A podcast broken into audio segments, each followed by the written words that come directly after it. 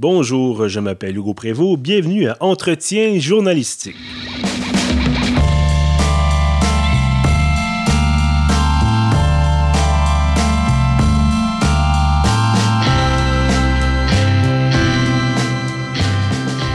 Bienvenue donc à ce 25e épisode de la série Entretien journalistique, des rencontres avec des figures marquantes du journalisme d'ici et d'ailleurs. Aujourd'hui, je reçois Étienne Fortin-Gauthier. Bonjour Étienne. Bonjour Hugo. Alors Étienne, vous êtes bien entendu journaliste, vous êtes également animateur télé euh, sur les ondes de TFO. Euh, tout d'abord, pour ceux qui ne connaissent pas la réalité peut-être médiatique en Ontario, parlez-nous un peu de TFO, un peu l'angle de la chaîne, un peu son mandat. TFO, donc, qui est la télévision publique francophone de l'Ontario, un peu l'équivalent de Télé-Québec, mais en Ontario, donc une télévision euh, payée par les payeurs de taxes ontariens. euh, et donc, il y a TVO, qui est mm-hmm. le, volet anglophone public en Ontario, et il y a TFO, qui est la télévision publique francophone, qui est indépendante de TVO. Donc, on n'est pas dans les mêmes locaux, on n'a pas la même ligne éditoriale, on est vraiment euh, indépendant depuis quelques années. Euh, et puis, donc, on fait une programmation pour les francophones qui sont en situation minoritaire en Ontario. Mhm. Il y a 622 000 franco-ontariens. On l'oublie des fois. Puis il y a aussi un million d'Ontariens anglophones qui parlent le français. Donc on sert ces deux publics-là environ 1,6 million de personnes euh, sur le web, mais à la télé aussi traditionnellement. On aura l'occasion de revenir justement sur la ligne éditoriale de TFO un peu plus tard euh, dans l'émission. Vous avez également un scoop. Ah oui, euh, c'est ça. vous m'avez bien dit là, avant d'enregistrer que vous aviez un scoop. On va en parler. J'ignore tout à fait la teneur du scoop. Ça également, on va en reparler un peu plus tard dans l'émission. D'abord, en fait, j'aimerais revenir un petit peu avant votre, votre départ pour, pour l'Ouest, l'Ouest sauvage pour l'Ontario. Euh, vous avez, parce que bon, vous avez fait vos classes au Québec, euh, d'ailleurs en ma compagnie ben euh, durant quelques années. On a des beaux souvenirs. voilà, exactement. Et vous, avez, vous êtes passé aussi par la presse canadienne. Vous avez fait, entre autres, vos armes en radio. vous êtes resté là pendant, je crois, deux ans. C'est ça, oui. Qu'est-ce qui a motivé votre, votre départ pour, pour TFO? Ben, moi, j'avais commencé, en fait, dans la Grimby, mm-hmm. à la Voix de l'Est, le plus petit quotidien au Québec, qui est donc, c'est le, plus petit quotidien au Québec, La Voix de l'Est. Et euh, j'ai commencé là, puis après un an et demi à La Voix de l'Est, je me suis dit, il faut que j'aille euh, vivre quelque chose d'autre. Mhm. Et donc, je suis parti à Toronto. Et je suis tombé en amour avec Toronto, étonnamment. Beaucoup de, Montréalais euh, ont des doutes par rapport à Toronto, mais c'est une ville exceptionnelle. Et là, après mes études à Glendon, qui est un collège bilingue à Toronto, je suis revenu effectivement à Montréal à la presse mhm. canadienne, mais je m'ennuyais de Toronto. Et je me suis dit, ah, c'est la, la, tendance est aux sites hyper locaux. Mhm. Et je me suis dit, j'abandonne tout pour aller ouvrir un site hyper local à Toronto qui s'appelait Toronto Français. Il y a un compte Twitter qui traîne à quelque part. Mais très rapidement, j'ai été recruté par TFO et puis mon, mon site hyper local, ça s'est un peu perdu dans les bruits. J'avais plus mhm. de temps et j'ai abandonné ce projet-là. C'était quand même audacieux. Là. Sites hyper locaux, bon, il y a eu quelques tentatives, entre autres à Montréal et malheureusement, il n'y a rien qui, a vraiment survécu. C'est vrai, euh, on a des, des rues maçons, il y a eu des les journaux de. de ben, rue Masson est toujours là, mais c'est à peu près le seul survivant. Là, oui, de, il y a les journaux du groupe Pamplemousse qui, qui, ont mhm. eu des difficultés. Il y a le journal des voisins à Hunsick qui m'avait beaucoup inspiré. Mais effectivement, euh, avec le contexte de la publicité sur Facebook et tout mhm. ça, c'est très difficile d'avoir un site hyper local. Et aussi, il y a toujours la question de euh, contenu journalistique versus vente. Est-ce que tu te, retrouves, tu te retrouves toujours dans une situation où tu dois un peu faire de la vente souvent parce que tu n'as pas, une, pas assez d'argent pour avoir une équipe de vente? Donc, tu te retrouves dans une situation avec deux chapeaux, c'est pas facile. Fait que j'avais justement décidé de, de, de, de, plutôt miser sur TFO. Et là, j'y depuis trois ans et demi euh, et à, servir donc cette population francophone euh, à, Toronto. Là. Toujours un point de vue, bon, très, très québéco-centriste peut-être, la fameuse question de l'exil. Euh, parce qu'on dit, bon, si on veut être journaliste en français au Canada, les grands médias sont principalement au Québec. On a bien entendu bon, d'autres médias, dont TFO, bien sûr. Évidemment, bon, Radio-Canada qui a des euh, stations régionales euh, hors Québec, bien entendu. Mais c'est ça, cette vision un peu, comme je disais, québéco-centriste, montréalo-centriste même, de dire on va faire ses classes à l'extérieur du Québec pour éventuellement revenir avoir un poste de reporter euh, à, Montréal ou à Québec, ou bon, peut-être à Ottawa, sur la, colline parlementaire, par exemple. mais dans votre cas, c'était pas ça. C'était vraiment de retourner à vos, premières amours, si l'on veut, de dire retourner bon, à Toronto cette ville qui, vous fait vibrer. C'est ça, ben c'est ça. Et, euh, je, pense, mais d'un côté, Toronto, c'est quand même la plus grande ville au Canada. Absolument. Euh, donc, on, a, on a la chance d'être dans la plus grande ville au Canada et d'apprendre à faire de la télé dans mon cas, parce que moi, j'avais jamais fait de télé avant TFO. Et j'ai eu, parce que TFO est dans un milieu francophone quand même euh, euh, de plus petite taille, là, disons, euh, on a des opportunités. Mhm. mais en même temps, on est dans la plus grande ville au Canada, donc on dirait que c'est un peu le meilleur des deux mondes à Toronto, dans, dans les médias francophones, parce que oui, on peut faire nos classes et on peut y rester aussi, parce qu'il y a beaucoup de gens qui font carrière aussi à Toronto, à Radio-Canada ou à TFO, mais il y a aussi des belles opportunités. Par exemple, l'année passée, j'ai animé le débat de l'Ontario, donc à Radio-Canada, RDI et TFO. J'aurais jamais animé ça à mon âge mhm. ailleurs. Donc, euh, il y a un mélange de, de grandes opportunités. Euh, les entrevues avec Doug Ford, avec Kathleen Wynne, aussi les premiers ministres les, des dernières années. Euh, il y a des opportunités. Je trouve qu'il faut, faut pas cracher là-dessus. Et, et, on entend beaucoup ça en ce moment, que les jeunes avant allaient dans l'Ouest pour, faire pour apprendre leur métier. Mhm. Et maintenant, ils vont plus. Il y a plein de médias francophones qui ont de la difficulté à trouver des employés. on dirait que les, les, les jeunes veulent rester sur à Montréal, au Québec, mais c'est une erreur. Il y a tellement de belles opportunités ailleurs. Euh, il y en a de la job. Radio-Canada, Sudbury cherche toujours du monde. Mais les gens, euh, on dirait, hésitent à y aller alors que c'est une erreur. Il y a des belles choses à faire et des grandes choses à faire. Mais peut-être que c'est une question de se dire c'est un état d'esprit, c'est-à-dire, bon, de votre côté, vous vous êtes probablement pas dit, je vais, je retourne à Toronto pour deux ans, c'était, je retourne à Toronto, point. Euh, si on se met dans l'état d'esprit de dire, oh, je m'en vais à Sudbury, justement, ou je m'en vais à Winnipeg, ou peu importe, euh, et de dire, je reste là, oh, c'est pour deux ans, je vais revenir ensuite euh, à Montréal ou à Québec. C'est peut-être là, à ce moment-là, qu'on, en, conservant cet état d'esprit-là, et peut-être en se fermant à certaines opportunités, qu'on se dit, bon, ben, justement, on n'a pas envie nécessairement clairement de faire ses valises. Euh, peut-être que c'est une question aussi, bon, de dire si on est installé, par exemple, à Montréal ou au Québec, on, a peut-être un début de famille, on a un, en couple ou on a acheté quelque chose.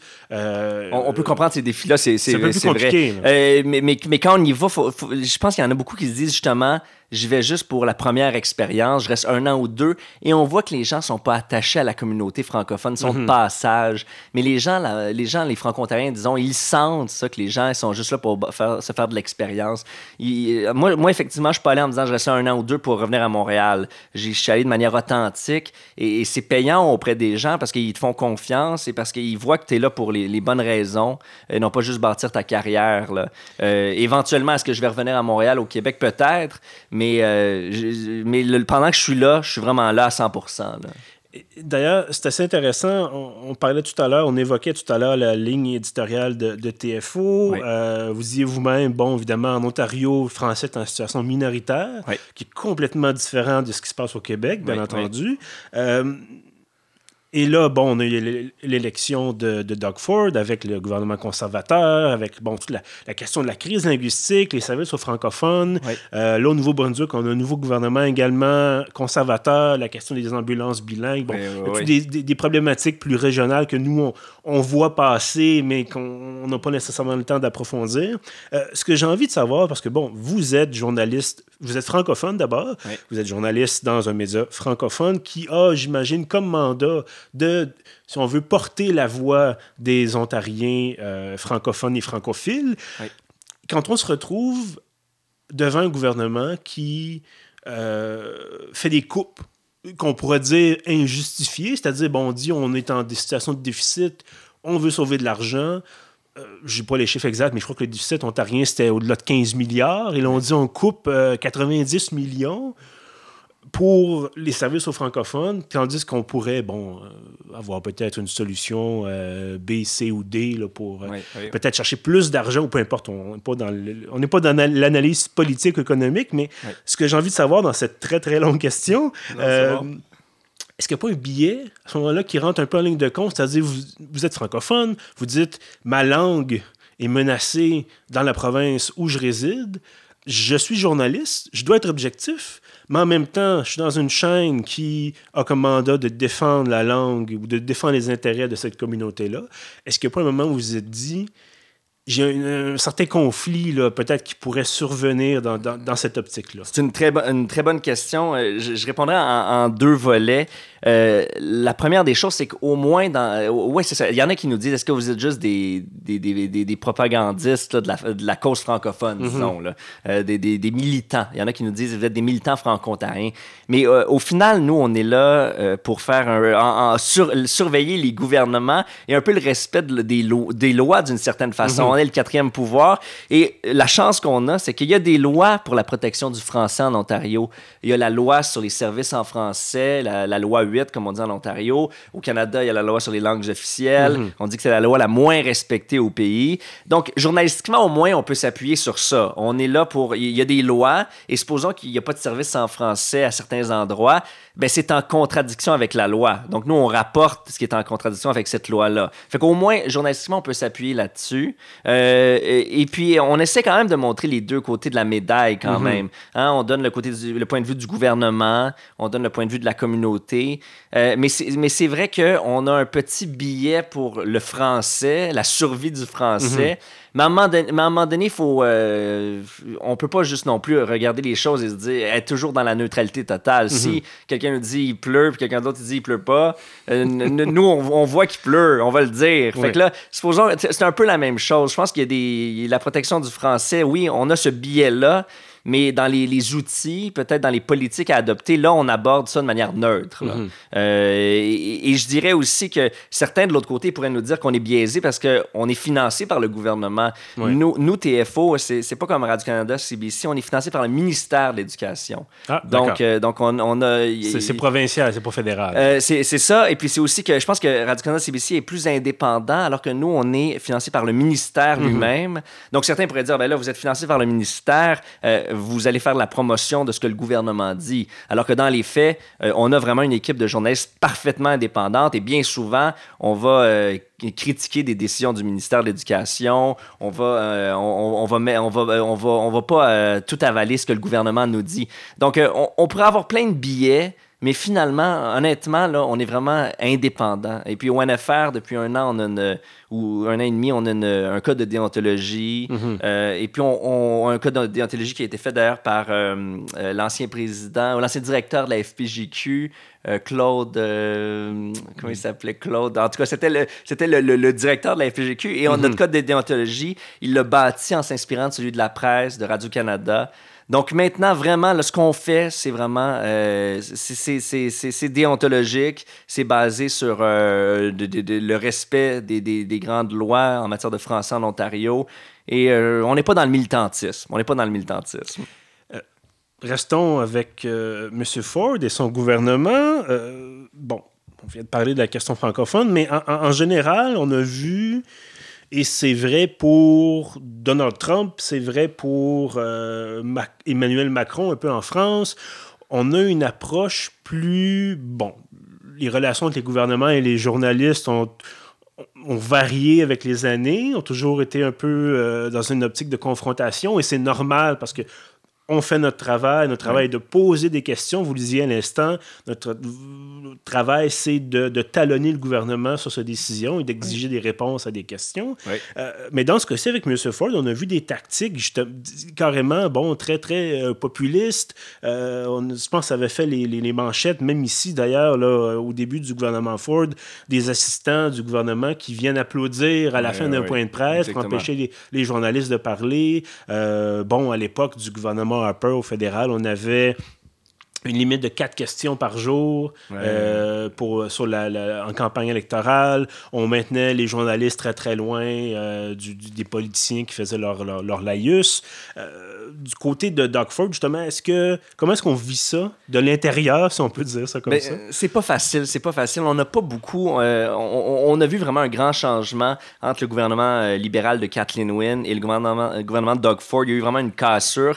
Je pense qu'un des, des, un des grands obstacles, c'est le manque d'accès à l'information. Mhm. On fait une demande là, à un ministère euh, et puis maintenant, là, euh, la majorité du temps, on ne reçoit plus de réponse. Carrément, il n'y a pas d'accusé de, réception. Non, euh, non, ou des fois, on, on donne un, fait un accusé de réception, on dit on va travailler là-dessus et on ne donne jamais de réponse. Et ça a coulé récemment, par accident, ils ont renvoyé la discussion au sein du ministère à un mhm. journaliste. Et ça disait non, ça, on ne répondra pas à cette question-là. Y a des, on décide de répondre ou pas à des questions selon les, les intérêts du gouvernement. Et euh, on l'a vu de plus en plus dans les dernières années. On en a des fois une question à un ministère et maintenant, c'est le politique qui décide. Mhm. Alors qu'il y a quelques années, là, quand j'ai commencé là, à Voix de l'Est, justement, je posais une question au, mini- au ministère là, de, de- de la Faune, disons. Ça passait pas par le politique. Le, le ministère de la Faune me répondait avec une réponse euh, basée sur des faits. Mhm. Mais maintenant, euh, on même au Québec, euh, tout est, passe par le politique. Et avec Doug Ford, c'est pire que jamais. Euh, on, on a un- on a peu d'informations neutres et on a peu d'informations sur les sujets. Cette semaine, il y avait le, le dévoilement d'une nouvelle stratégie en santé. Euh, il y a eu un briefing technique et euh, on nous a. euh, le briefing technique, c'était pour analyser le projet de loi. Et là, il y avait des experts qui devaient répondre à nos questions, mais on nous a jamais donné le projet de loi. Fait qu'on nous disait posez vos questions, mais on n'avait pas le projet de loi pour poser des questions. Et après ça, on, a dit, on est arrivé avec une clé USB Oui. où et, euh, il nous disait voici et le projet de loi est là-dessus. Mais finalement, c'était une clé encryptée où on- et on n'avait pas le mot de passe. Fait que, dans- fait que c'est le type de situation. Et là, ils nous ont apporté des copies papier éventuellement, mais on n'a pas eu le temps de l'analyser en profondeur. Donc, on peut pas poser des bonnes questions. Et ça, c'est vraiment la, la nouvelle réalité en Ontario. On n'a pas toute l'information euh, pour, euh, pour euh, analyser un sujet. Euh, et et c'est encore pire avec le, le Parti conservateur, parce que lorsqu'on va à leurs événements, euh, ils nous laissent pas rester à l'événement souvent. Ils nous accompagnent pendant un discours et ensuite ils nous ramènent dans une, une salle, une grande salle vide. Et on n'a plus le droit même de participer à leur congrès, d'aller rencontrer les militants. On nous, on nous exclut des, des- des- on, nous, on limite la fenêtre à des, des quelques minutes de discours. Ensuite, on nous ramène de force et on n'a plus accès au, au vrai monde. Là. Et bon, il y a également, je pense qu'ils ont une chaîne d'infos, euh, une- Oui. en gros guillemets ici, bien entendu. Là, ils ont leur propre version du, du journalisme, voilà, C'est ça. euh, que Stephen Harper avait essayé de faire d'ailleurs euh, à l'époque. Oui. Euh, Premier ministre 24-7, je pense que ça s'appelait. Oui, oui, oui, c'est vrai. bon, c'était assez risible comme qualité de contenu, mais on voyait il y avait un début d'effort C'était les pour, débuts. Ouais. contrôler le, le, le- control the narrative, comme on dit en anglais. Absolument, contrôler le- ce qui se dit, contrôler la, la structure narrative de, la nouvelle. Euh, Est-ce qu'il n'y a pas. C'est un peu un fantasme de journaliste, parce que là, on se dit, on nous empêche de faire notre travail, on devrait réagir, puis fortement. Est-ce qu'il n'y a pas éventuellement une concertation qui pourrait avoir lieu en Ontario, dans ce cas-ci, de dire on arrête, on les couvre plus, on n'en parle plus, ils nous invitent à des trucs, on n'y va pas, on parle pas de parle pas de leur projet de loi. Évidemment, ils sont au pouvoir, ce serait difficile, mais de dire pendant, on, les, on fait un boycott pendant une semaine, deux semaines, en exigeant, disant, Ah, vous voulez qu'on couvre? Parce que, évidemment, ces gens-là veulent qu'on parle d'eux quand même, oui. veulent la visibilité, euh, comme tout parti au pouvoir, évidemment. Est-ce que ça serait pas envisageable ou est-ce que c'est vraiment, je suis en train de fantasmer? Non, non, mais euh, il y a eu un choc au début quand ça a commencé, le nouveau gouvernement Ford, il y a six mois environ. Ça a pris quelques mois et les, les journalistes étaient sous le choc. Mhm. Et là, je pense qu'il y a eu, il y a eu des idées de concertation comme ça. Euh, les applaudissements, ça a été dénoncé vivement. Euh, mais là, ce qui s'est passé, c'est que euh, le vide a été rempli par quelque chose d'autre. Mhm. Donc, le gouvernement donne pas d'informations. Donc, à ce moment-là, c'est les, les- les fonctionnaires, c'est les gens qui sont fâchés de cette situation-là qui nous parlent de manière anonyme. Ah, donc, il y a quand même des dénonciations. c'est ça. du, euh, Donc, depuis 3-4 mois, ce qu'on voit, c'est que tous les médias, on reçoit des dénonciations, des sources qui nous parlent, des gens qui ne nous ont jamais parlé avant. Finalement, dans ce contexte-là de contrôle gouvernemental, ben, il y a des gens qui, qui coulent l'information. Et Mhm. là, ça s'est passé en janvier. Il y a un- le projet de loi sur la santé a été coulé justement au NPD. Et, et finalement, on reçoit plein d'informations différentes et on, en- on- on a des nouvelles voix qui viennent nous parler. Et il y a quand même de l'information qui circule autrement.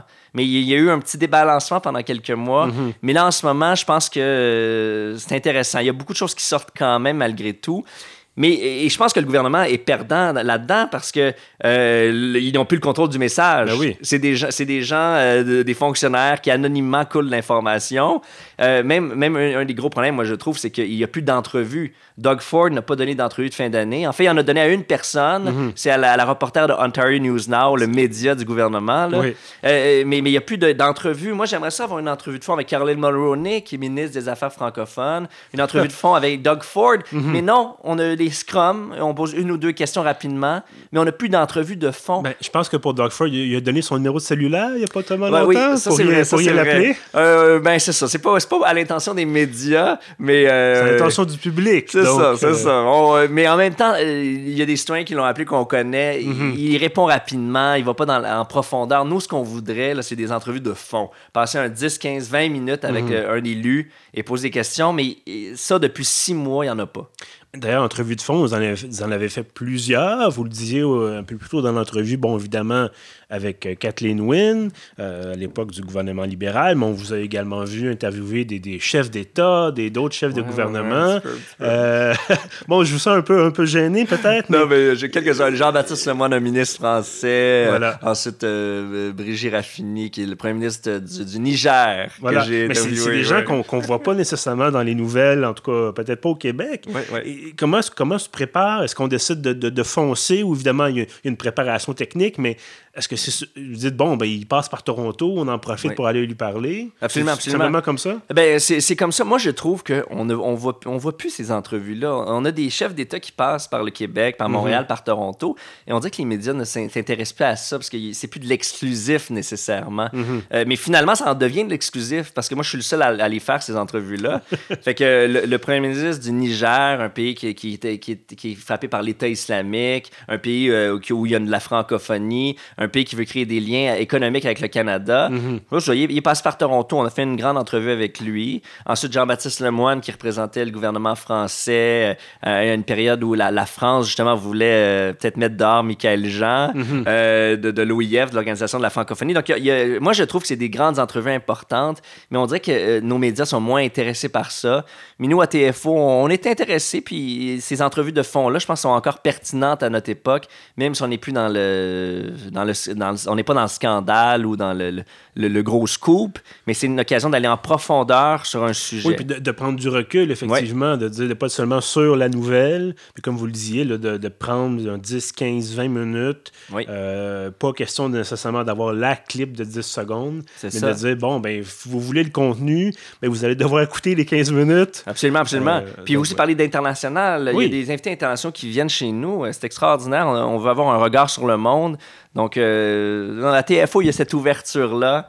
Euh, et puis moi, moi c'est dans les dernières années, c'est vraiment une passion euh, mhm. qui s'est développée, la francophonie internationale. et puis l'Ontario, au, même moment, est devenu membre de l'Organisation internationale de la francophonie, avec ses 6 ans de 22 000 francophones. Fait, que, fait que la francophonie internationale me passionne et ça, ça c'est aligné avec le mandat de TFO de, de promouvoir, promouvoir, le français. Là. On va changer de sujet si vous le voulez bien. Euh, toujours pas votre scoop, on garde ça pour la fin de l'épisode. Alors euh, voilà. Mais euh, j'aimerais vous entendre parce que bon, vous, vous me disiez récemment, parce qu'en fait, vous et moi, nous sommes maintenant des, euh, à la fin de notre carrière déjà, à la fin de notre vie, euh, en, tant que, en tant que milléniaux. Donc, euh, voilà. et donc, il faut former la relève. Oui. vous voyez, c'est une ah belle ah, transition. je, je, vois, je, vois, le lien. Là. voilà. Et donc, vous, vous, me dites, bon, vous travaillez, vous collaborez avec des, des, jeunes journalistes en devenir, des étudiants, des, des, passionnés déjà de médias comment ça fonctionne? Qu'est-ce que vous voyez? Parce que, bon, euh, bon je fais des farces en disant qu'on est très vieux, mais on a quand même, dans la trentaine, euh, c'est nous, quand on a commencé à vouloir faire du journalisme, les conditions étaient différentes, le contexte était différent, les outils étaient différents, mais si on avait déjà bon, des téléphones, Facebook commençait un petit peu, Twitter aussi, mais on n'a pas. Euh, moi, aujourd'hui, on me parle de Snapchat, puis je comprends toujours pas à quoi ça sert. euh, et donc, voilà. Comment est-ce que vous voyez ça, vous, de, une génération plus jeune? Euh, est-ce que, qu'est-ce, qui, qu'est-ce qui est différent dans leur perspective à eux autres? Euh, ben, les, outils, effectivement. Euh, mm-hmm. Hugo, vous, parlez d'Instagram. Pour eux, c'est juste normal. Et puis, l'information, pour, pour eux, ça passe par là. Euh, c'est une source d'information. Ils, ils vont plus nécessairement. J'en ai rencontré il y, a, une semaine qui sont venus à TFO. on, mm-hmm. on, les a formés en, journalisme. C'est pour un parlement jeunesse francophone à Toronto. Et puis, eux, c'est ça, ils vont plus sur les sites de nouvelles. Fait que, ils, non, c'est même pas sur leur radar. Fait que beaucoup de. La civilisation est en danger. fait que, fait que nous, nous, il y en a a qui disent qu'il faut, encore faire des journaux papier ou, au moins il faut avoir une plus grosse présence sur un site web. Mhm. Mais non, ils vont même pas là. Là, faut aller dans, pour aller les chercher, il faut aller sur Instagram, il faut aller sur euh, Snapchat. Euh, sinon, on ne les rejoint pas. Ils vont, ils vont par d'autres canaux. Et, puis ça, c'est ça, ça c'est une des grandes choses. Aujourd'hui, c'est ça, les, les publics sont sont divisés. Hein? Chacun suit euh, des contenus qui l'intéressent. Mhm. Euh, les gens n'écoutent plus le, 22 heures, le téléjournal chaque soir. Toute la population a un, moment où elle est rassemblée autour d'une émission. Mhm. C'est très rare. Il y a peut-être de la voix, tout le monde en parle, des choses comme ça, euh, District 31. Euh, mais au niveau journalistique, là, il faut, vraiment exploser notre offre et essayer d'aller les rejoindre où ils sont. Nous, donc, on, nous, ONFR, par exemple, TFO, on a notre site classique, Mhm. on a Facebook où on rejoint une clientèle, mais on a vraiment développé Instagram parce qu'il y, y, a du monde qui ne consomme que par là.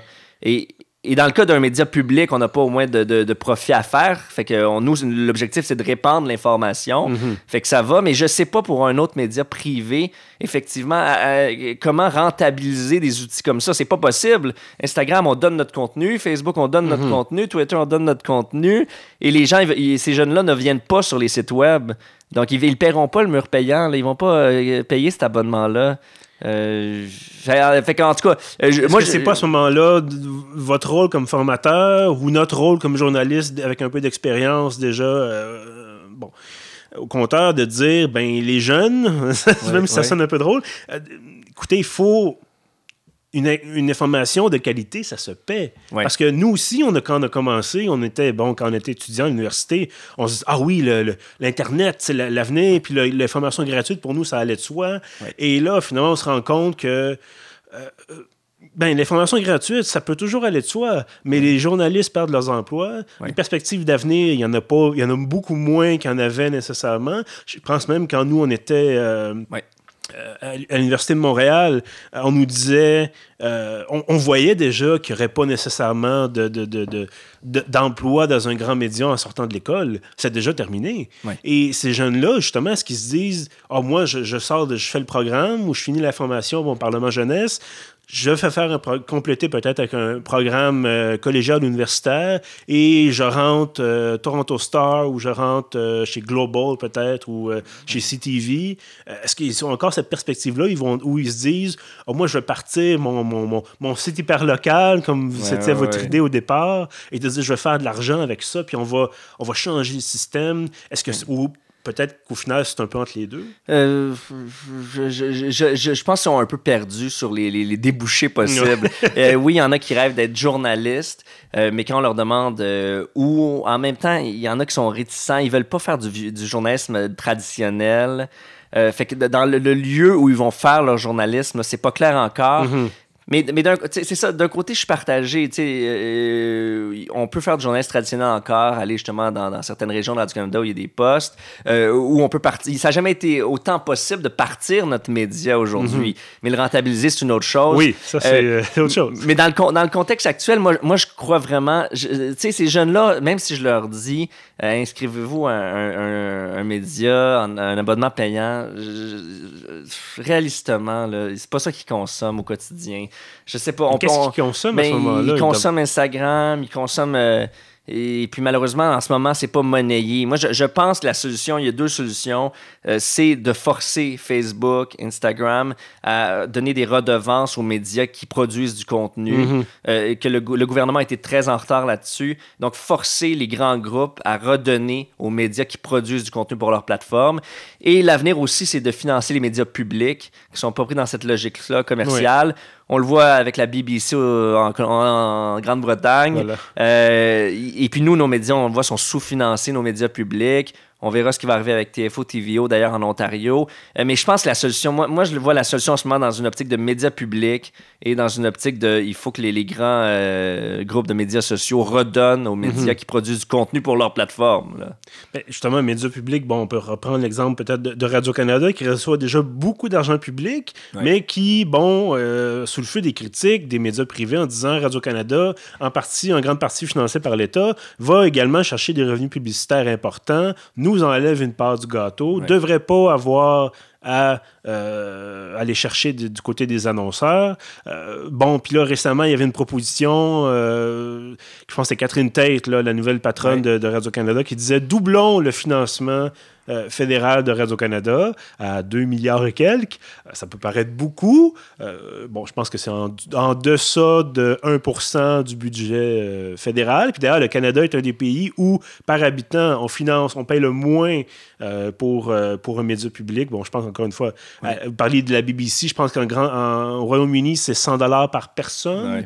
au Canada, je pense que c'est une trentaine de dollars par personne. Donc, imaginez ce qu'on pourrait faire si on n'avait plus besoin d'avoir de publicité de voiture à Radio-Canada. Et si on avait le double des moyens pour justement trouver des, postes euh, à l'extérieur des grands centres pour la relève, aller couvrir des, des, nouvelles qu'on couvre moins souvent, justement des nouvelles régionales, euh, des nouvelles chez les Premières Nations, des nouvelles, bon, euh, dans le cas de, de, TFO, de dire justement, bon, ça me surprendrait que Doug Ford et son gouvernement doublent le financement de TFO. On l'espère, on ne sait jamais.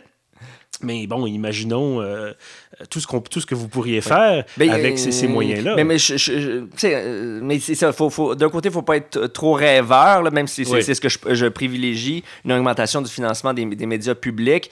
Mais de l'autre côté, la réalité, c'est qu'on le voit, Marie-Ève Martel, d'ailleurs, écrit un livre là-dessus, La, la mhm. mort des médias locaux.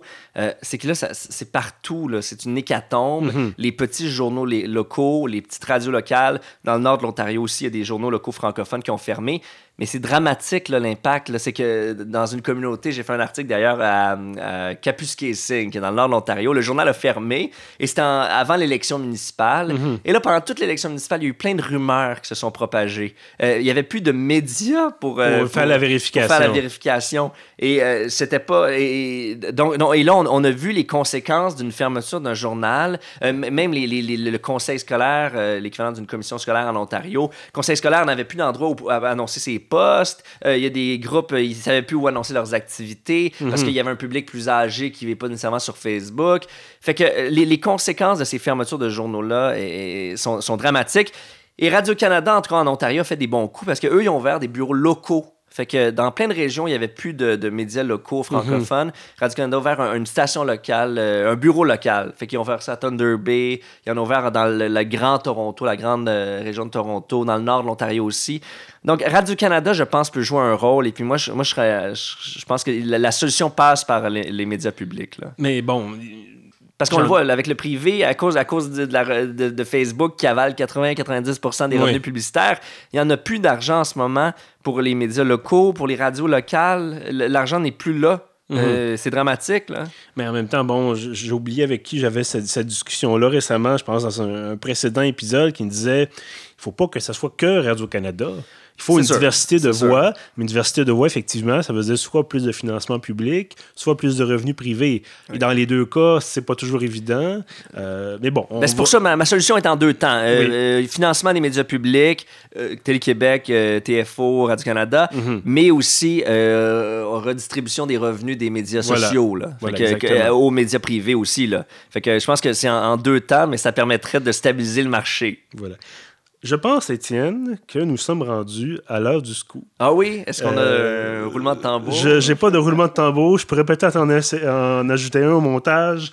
Euh, mais bref, vous m'avez mentionné euh, pratiquement en majuscule que vous aviez un scoop à dévoiler. Bon, je pense qu'au moment où l'épisode va être diffusé, L'embargo va avoir été levé. Vous m'avez bien précisé qu'il y a un embargo. C'est la première fois, d'ailleurs, à cette émission qu'on nous annonce euh, une, révélation de cette ampleur. Alors, je vous écoute. J'ai aucune euh, idée. Ben, ben, non, mais c'est les, les, résultats d'une grosse enquête qu'on a fait avec euh, mon, notre équipe de journalistes au NFR, mhm. qui, est l'équipe de journalistes de TFO.